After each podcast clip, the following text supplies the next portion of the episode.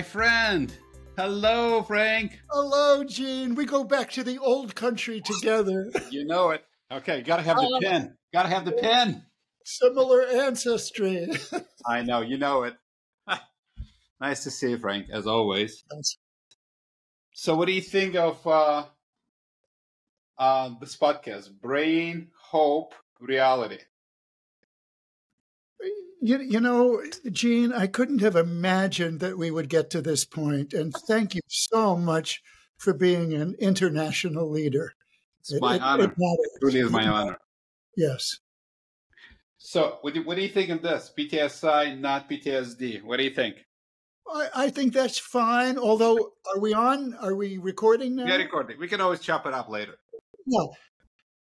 Um, I could see how the diagnostic and statistic, statistical manual right. could allow either.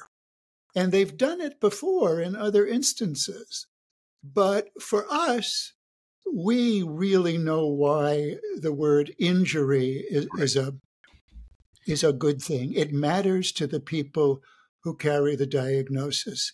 And they've told us this. And, and Gene, you've done the research to prove that most want it, men and women both. Yes. Uh, 100%. If, if I may, let, let me do the more formal introduction. Okay. And then uh, I, I have one big question I want to ask, and then we can check. Okay. So, this is my amazing friend, Dr. Frank Ochberg. I've known him for a number of years, and he introduced me to the term PTSI. So, keep in mind, I am not a psychiatrist by any measure as you said on one of your podcasts when you talked about stellate ganglion Uh, but physiological model makes a lot of sense to me. And I think separating the brain from the body is really not possible. And I think it's pretty clear. So the question I have for you, number one reason I wanted to have you on, besides many things, so catching up is amazing, uh, is when, so basically, let me just say what I, I, I know, and then maybe you can tell me. So you have been working in trauma for many years, obviously, and you did some work with FBI. It's when you came up with term Stockholm syndrome, and then you were part of the committee that worked on PTSD assignment in 1980 when DSM-3 was conceived. Is that fair? Well, I was on the subsequent committees, but at that point, at that very point, I, I was the policy lead for the National Institute of Mental Health. Right. So I was engaged through that function rather than on technically the DSM 3 committee. But I was on the DSM 3R committee, and, and I was bringing um, whatever we want to call it the influence, the attitude, the concerns of the National Institute of Mental Health right. to the process exactly. from the earliest days. Right. It's interesting. I, I, actually developed a pretty close relationship with Dr. Insel later on.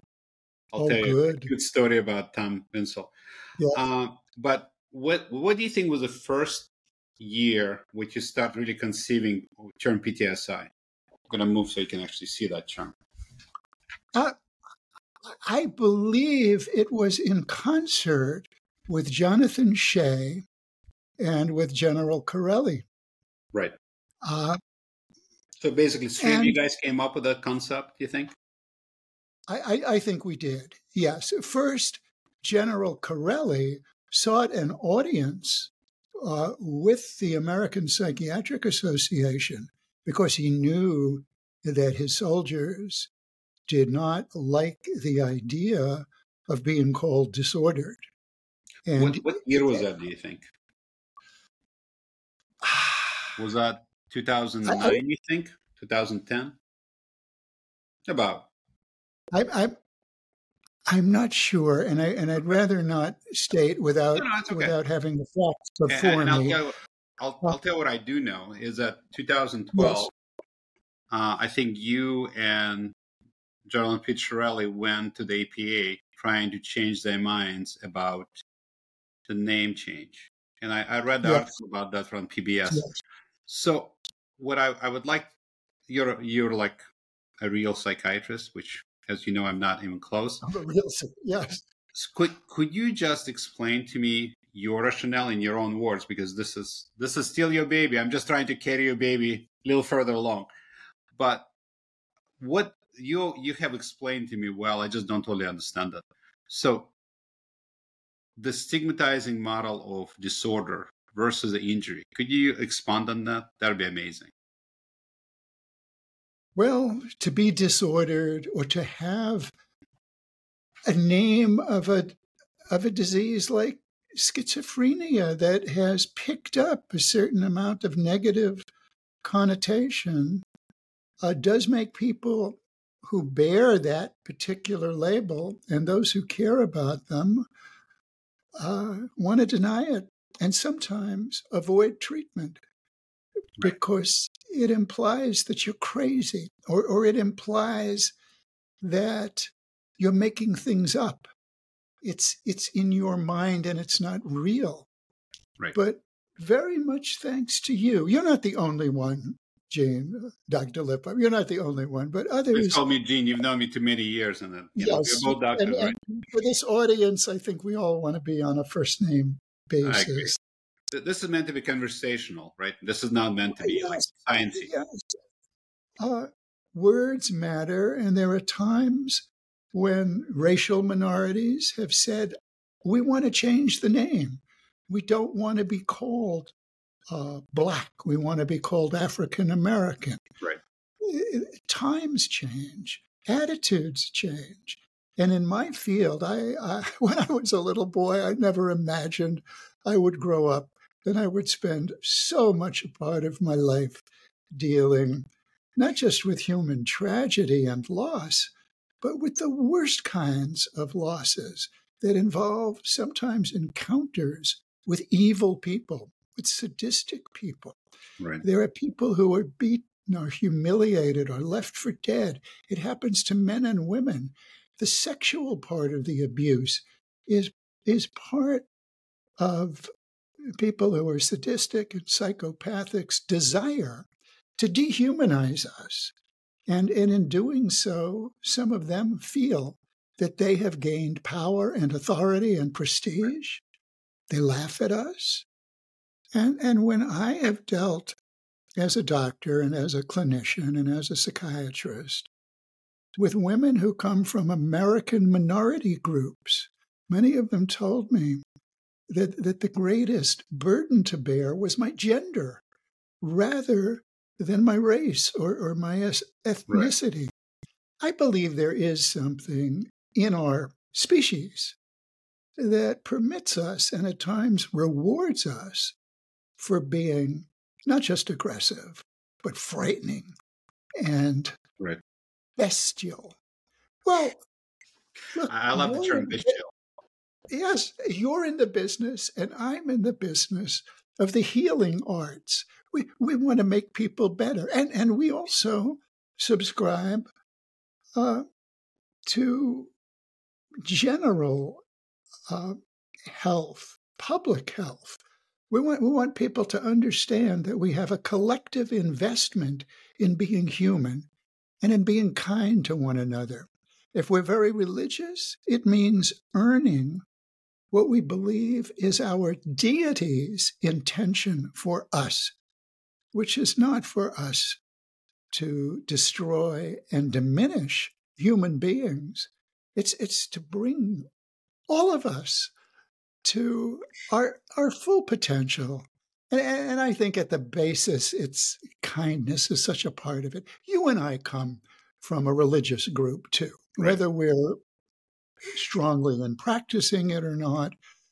But for some reason, the Jewish religion has been chosen by others at times uh, to suffer and, and to be compared uh, to insects and and to animals. I, I, yeah, so, I, have so, thought about yeah. I've thought about yeah. that a lot actually. So actually, before we get into that, I'd love to, I'd like to tell you my physiological perspective on that and neuro, neurobiological true, perspective. True. But let's let's finish talking about the uh, the term injury. So well, in, injury is used in the military to confer honor. We have medals. for going to battle, for fighting for your Purple country. Heart. Purple Heart. Yeah, for being wounded Right. uh, and, and, and surviving. And we also grant veterans privileges to be cared for by specialists, special places who, who know how to help us recover from our wounds with, with collaboration from others, with, with dignity, with honor.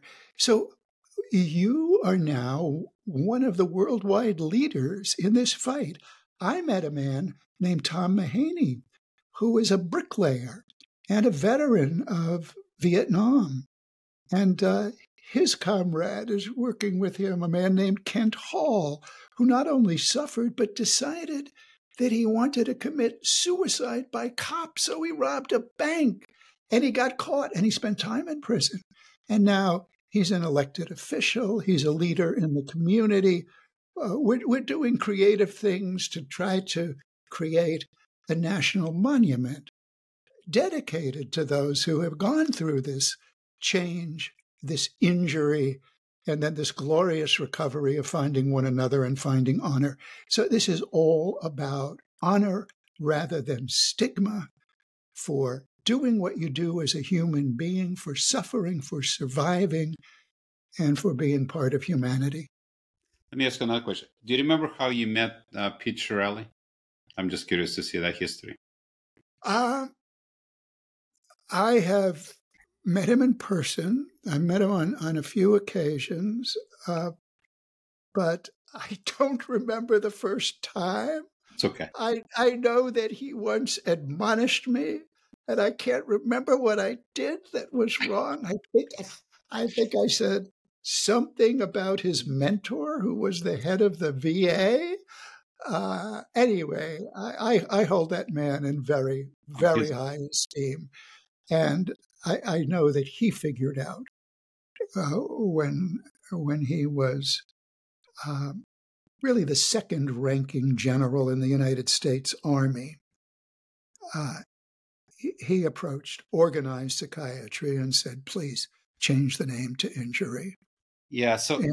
so let me ask you one last question along that. So I wrote the PBS yes. accounting of that. It was very interesting. Yes.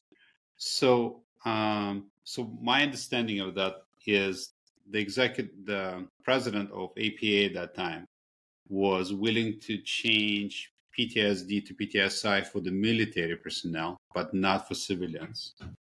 While uh, no, no, no, I, I don't no? think he was willing to change the name uh, f- for anybody. He, he, he never agreed to do what would have been simple to have allowed either name to be used for the exact same entity. Right. And I pointed that out to the directors of the American Psychiatric Association right. that we had other instances where we allowed the doctor and the patient to choose the name for the exact same thing. Can you give me an example of that? Uh, do you remember I, what, what term that I was? I can't remember the one right now. Okay. Uh, I, I, I, had examples at the time. No, don't, don't worry uh, about it. And just then, so, just so everybody knows, I, I am now in Key Largo. I am retired from officially being a, uh, a licensed physician in the state, the various states where I was licensed. Uh, but I am still a professor in the field, and I teach and I advocate. And I appreciate it. So, last question along those lines, and I, I think I'd like to have kind of other discussion. But yes. I, when I read the the uh, the the person who finally made the put a kibosh, so to speak, or stopped the whole churn progression of PTSD yeah. to PTSI was the CEO of APA, from what I understand. I didn't quite understand his logic. Do you remember his logic? Or I, I didn't quite well, understand. I, I, think I think one I think one of the leaders, who's a personal friend of mine, uh, Matt Friedman. Uh, yeah, that's what was, it was. That's what it was. Yeah. Yeah, and and Dr. Matt Friedman, an MD, PhD, very learned and distinguished and and kind man, uh, felt that the term disorder went along with so many other terms, eh, uh, so many other t- times that disorder was used, and and he felt it was not stigmatizing, and he had support within his colleague group, so right. he didn't see the need for the change. I think he. Some people also believed that if you change the name from disorder to injury, some insurance companies might cut back on their benefits. So they thought they were doing the veteran a favor right. by maintaining the name. And, and I wrote a piece that, that was in military medicine, and I, I offered the arguments against this. That piece is still available. I'm going to look it up. And yes, yes. So, so the interesting part to me is I had this argument yesterday on LinkedIn uh-huh. with the man who is a fire chief in one of the big cities. So yes. he was saying insurance is not going to cover it. So to be clear, what you talked about is changing the name, but not you're not going to change PCL four or PCL five, uh, which is a diagnostic kind of self-assessment questionnaire. So to me, I don't understand why insurance would have an issue with that. But here's what I told them. So it's very clear what stigma produces suicides or it leads to oh, yes. lack of care. Yes. I don't think there is any doubt of that. There's multiple papers saying that. Yes. So he, here, here's my response to him. And he said, I'm curious to see what you think of it. I said, let's say we overdose, overdiagnose PTSI. People see too many psychiatric professionals. Let's say we do that. Let's assume worst case scenario. Are you willing to allow people to underdiagnose people who have severe PTSI and not seek care and commit suicide because you're afraid that the other people are not going to will seek too much care. I, I, think that's a rational argument. And he said, you know, that's a good point. The other part, being afraid insurance doesn't cover it. You know, who's in charge of insurance? You can just say, you know, if PCL five is above 35, which is I think standard cutoff. There you go. That that's your PTSD, PTSI, whatever term you want to use. Both terms, if you want to, it doesn't matter really.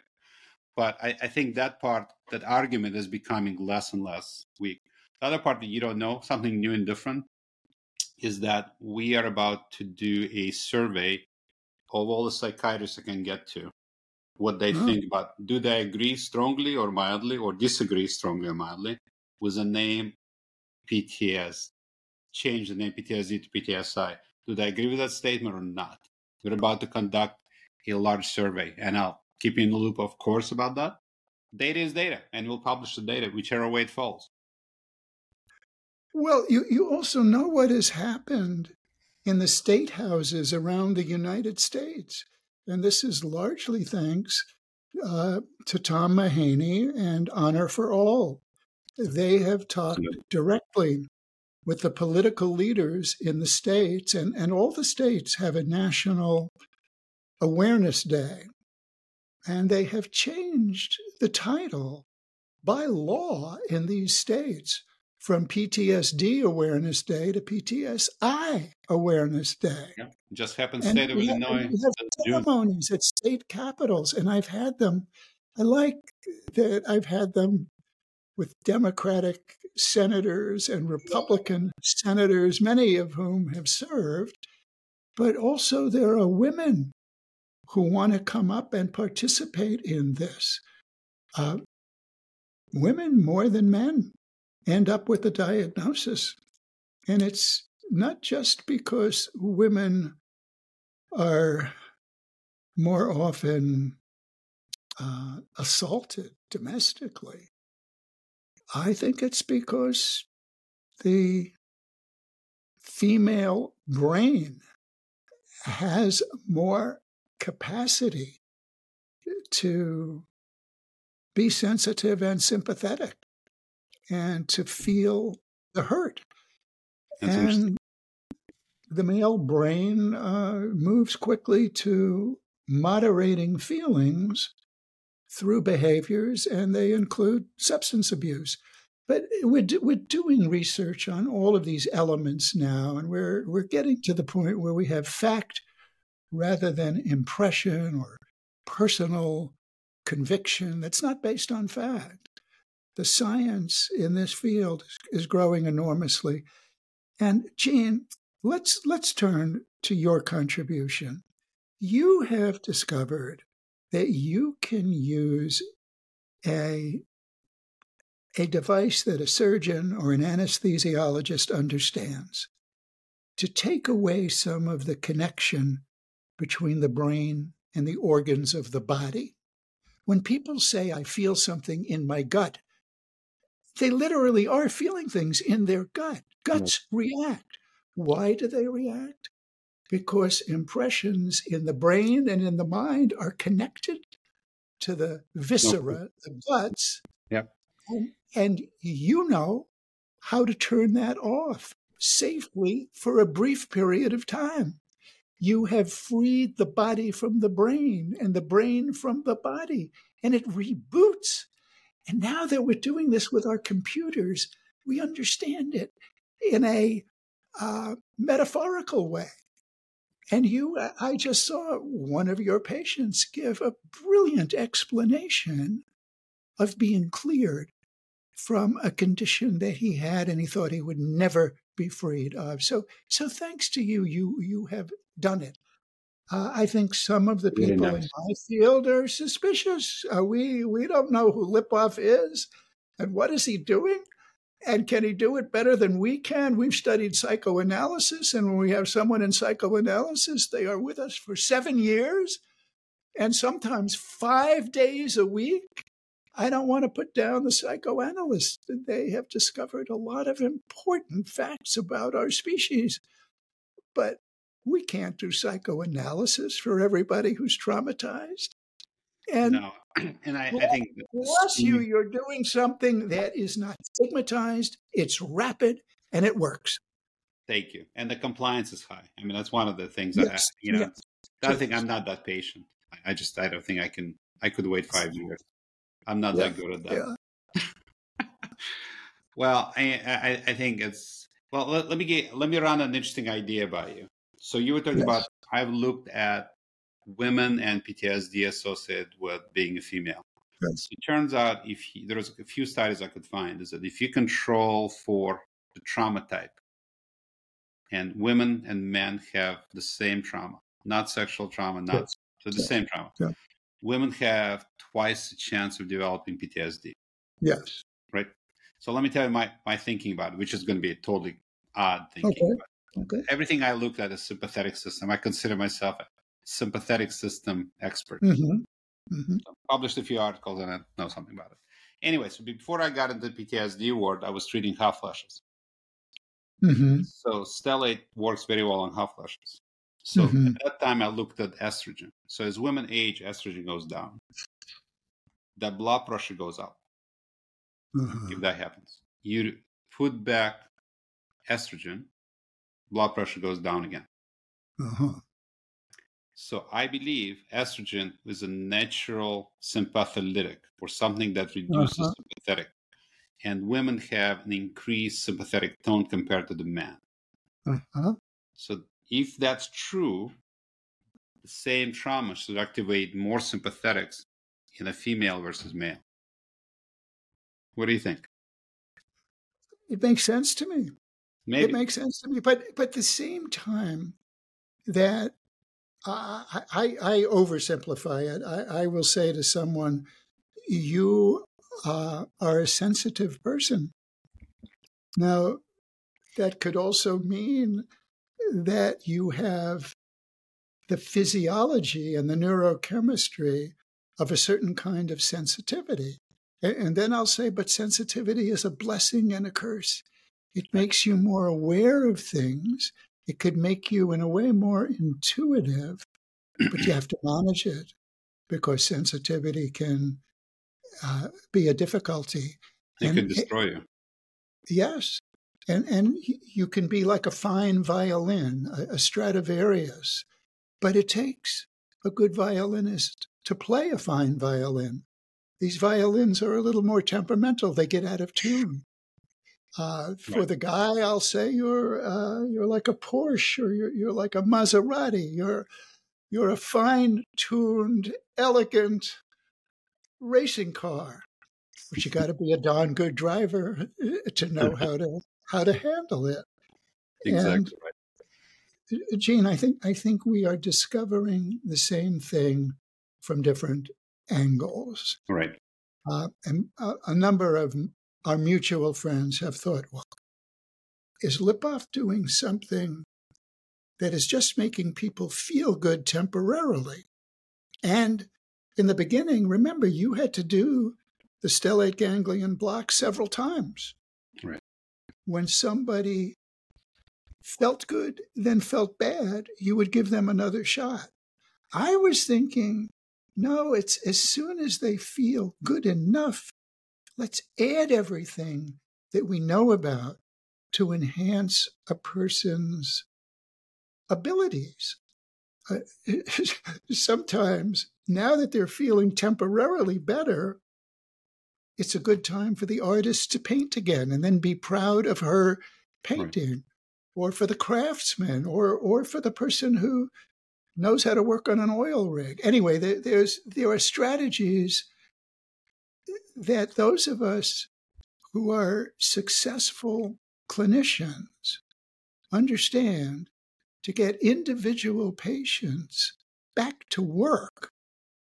Uh, and some of us are better than others at understanding that. We're not, we're not telling everybody the same thing. We listen. One of the things, Gene, that I've learned to do is to ask someone who is my student or my patient or my mentee who, who gets you? Who in your life understands you? It's a big question. They may have to think about it and then they'll tell me. And as they're telling me, I'm listening and I'm learning and I'm telling myself, I want to be that kind of a person. I want I want them eh, not just to think, but to know that I understand them. And that means I'm not going to rather quickly tell them what to do. Uh, it, right. You want to be seen, right? You, you don't want to be ignored. You want to be seen. Well, I, I, I want to understand who understands them and why. Uh, I may even want to get in touch with that person. Oh, when I'm working as a clinician with someone who has serious post traumatic stress disorder, lately they've been journalists who go to war zones and put themselves in great danger, but they have such a calling to be there and to fully understand what's going on. And the journalist is is often very sensitive. Some are insensitive, some have thick skins, and they wouldn't call themselves sensitive. But many of them are sensitive, and they're a decade or two behind the police and the military and the firefighters in developing individual and group mechanisms for handling their secondary traumatic stress. Let me ask another so, crazy question. So, yesterday I talked to a fire chief who yeah. said who said that all of the trauma made him basically insensate. He could care less if somebody jumped off the uh-huh. building, didn't, whatever. Uh-huh. Then I also talked to a special forces man who yeah. told me that until the block, he did not feel connected to his wife. After the block, he got connected. Yeah. The fire chief felt empathy again. Uh-huh. Uh, From your perspective, actually, I looked up some fascinating stuff. I'm going to start writing about it. What, good, what do you, how does trauma kill empathy? You think? Well, well, I, I think we, we know through common sense and through human experience that some people do get toughened and hardened. They are, they are not made sensitive to themselves, and they're sometimes very hard to live with because they can be they can be seen as indifferent, as unloving, uh, as, if not bullies, uh, hard and, right. and aloof. Right. And, and, and some of them will feel better when they recover. Uh, some men would call it their uh, their their feminine side and and not feel that they are any less masculine because they're in touch with this other part. And uh, I, have certainly known women who've been hardened uh, and and not really wanting to come close to a a memory of something that they have suppressed because it was so strong and and uh, diminishing it at the time. I I've thought of the difference between shame and guilt, and many people have written about that. I I think shame is the feeling that we have as we're lowered in dominance. We have a certain place in a pecking order or in the human group. Right. Something happens and inside we feel less able, less worthy of participation in that group. We're, we're excluded. I, have also been interested in primates. I, have studied chimps in East and West Africa and uh, orangutans in Borneo. And our, our, our closest simian cousins show some similarities. And it's, it's also very dangerous for an alpha chimp to lose alpha status. They, they then are driven out of the family. Yes, and we see it in politics too. Uh, lose your privileged place as the alpha politically or in an organization and you can be hmm. ripped to shreds. Never thought of it that way. Anyway, Frank, I, I took tons of your time. Um, we usually do only 30 minutes because I, I think people have a limited attention span, yes, including yes. me. Anyway, I, I, just wanted to thank you so much for everything you've done for psychiatry and everything you've done. And it's an absolute honor to follow in your footsteps. Those are some big footsteps. Thank you, Gene. And, and, and if I can have one word for those who of do course. Pay attention to this, it's, it's, it's never too late to do what you can for the people and the issues that you believe in.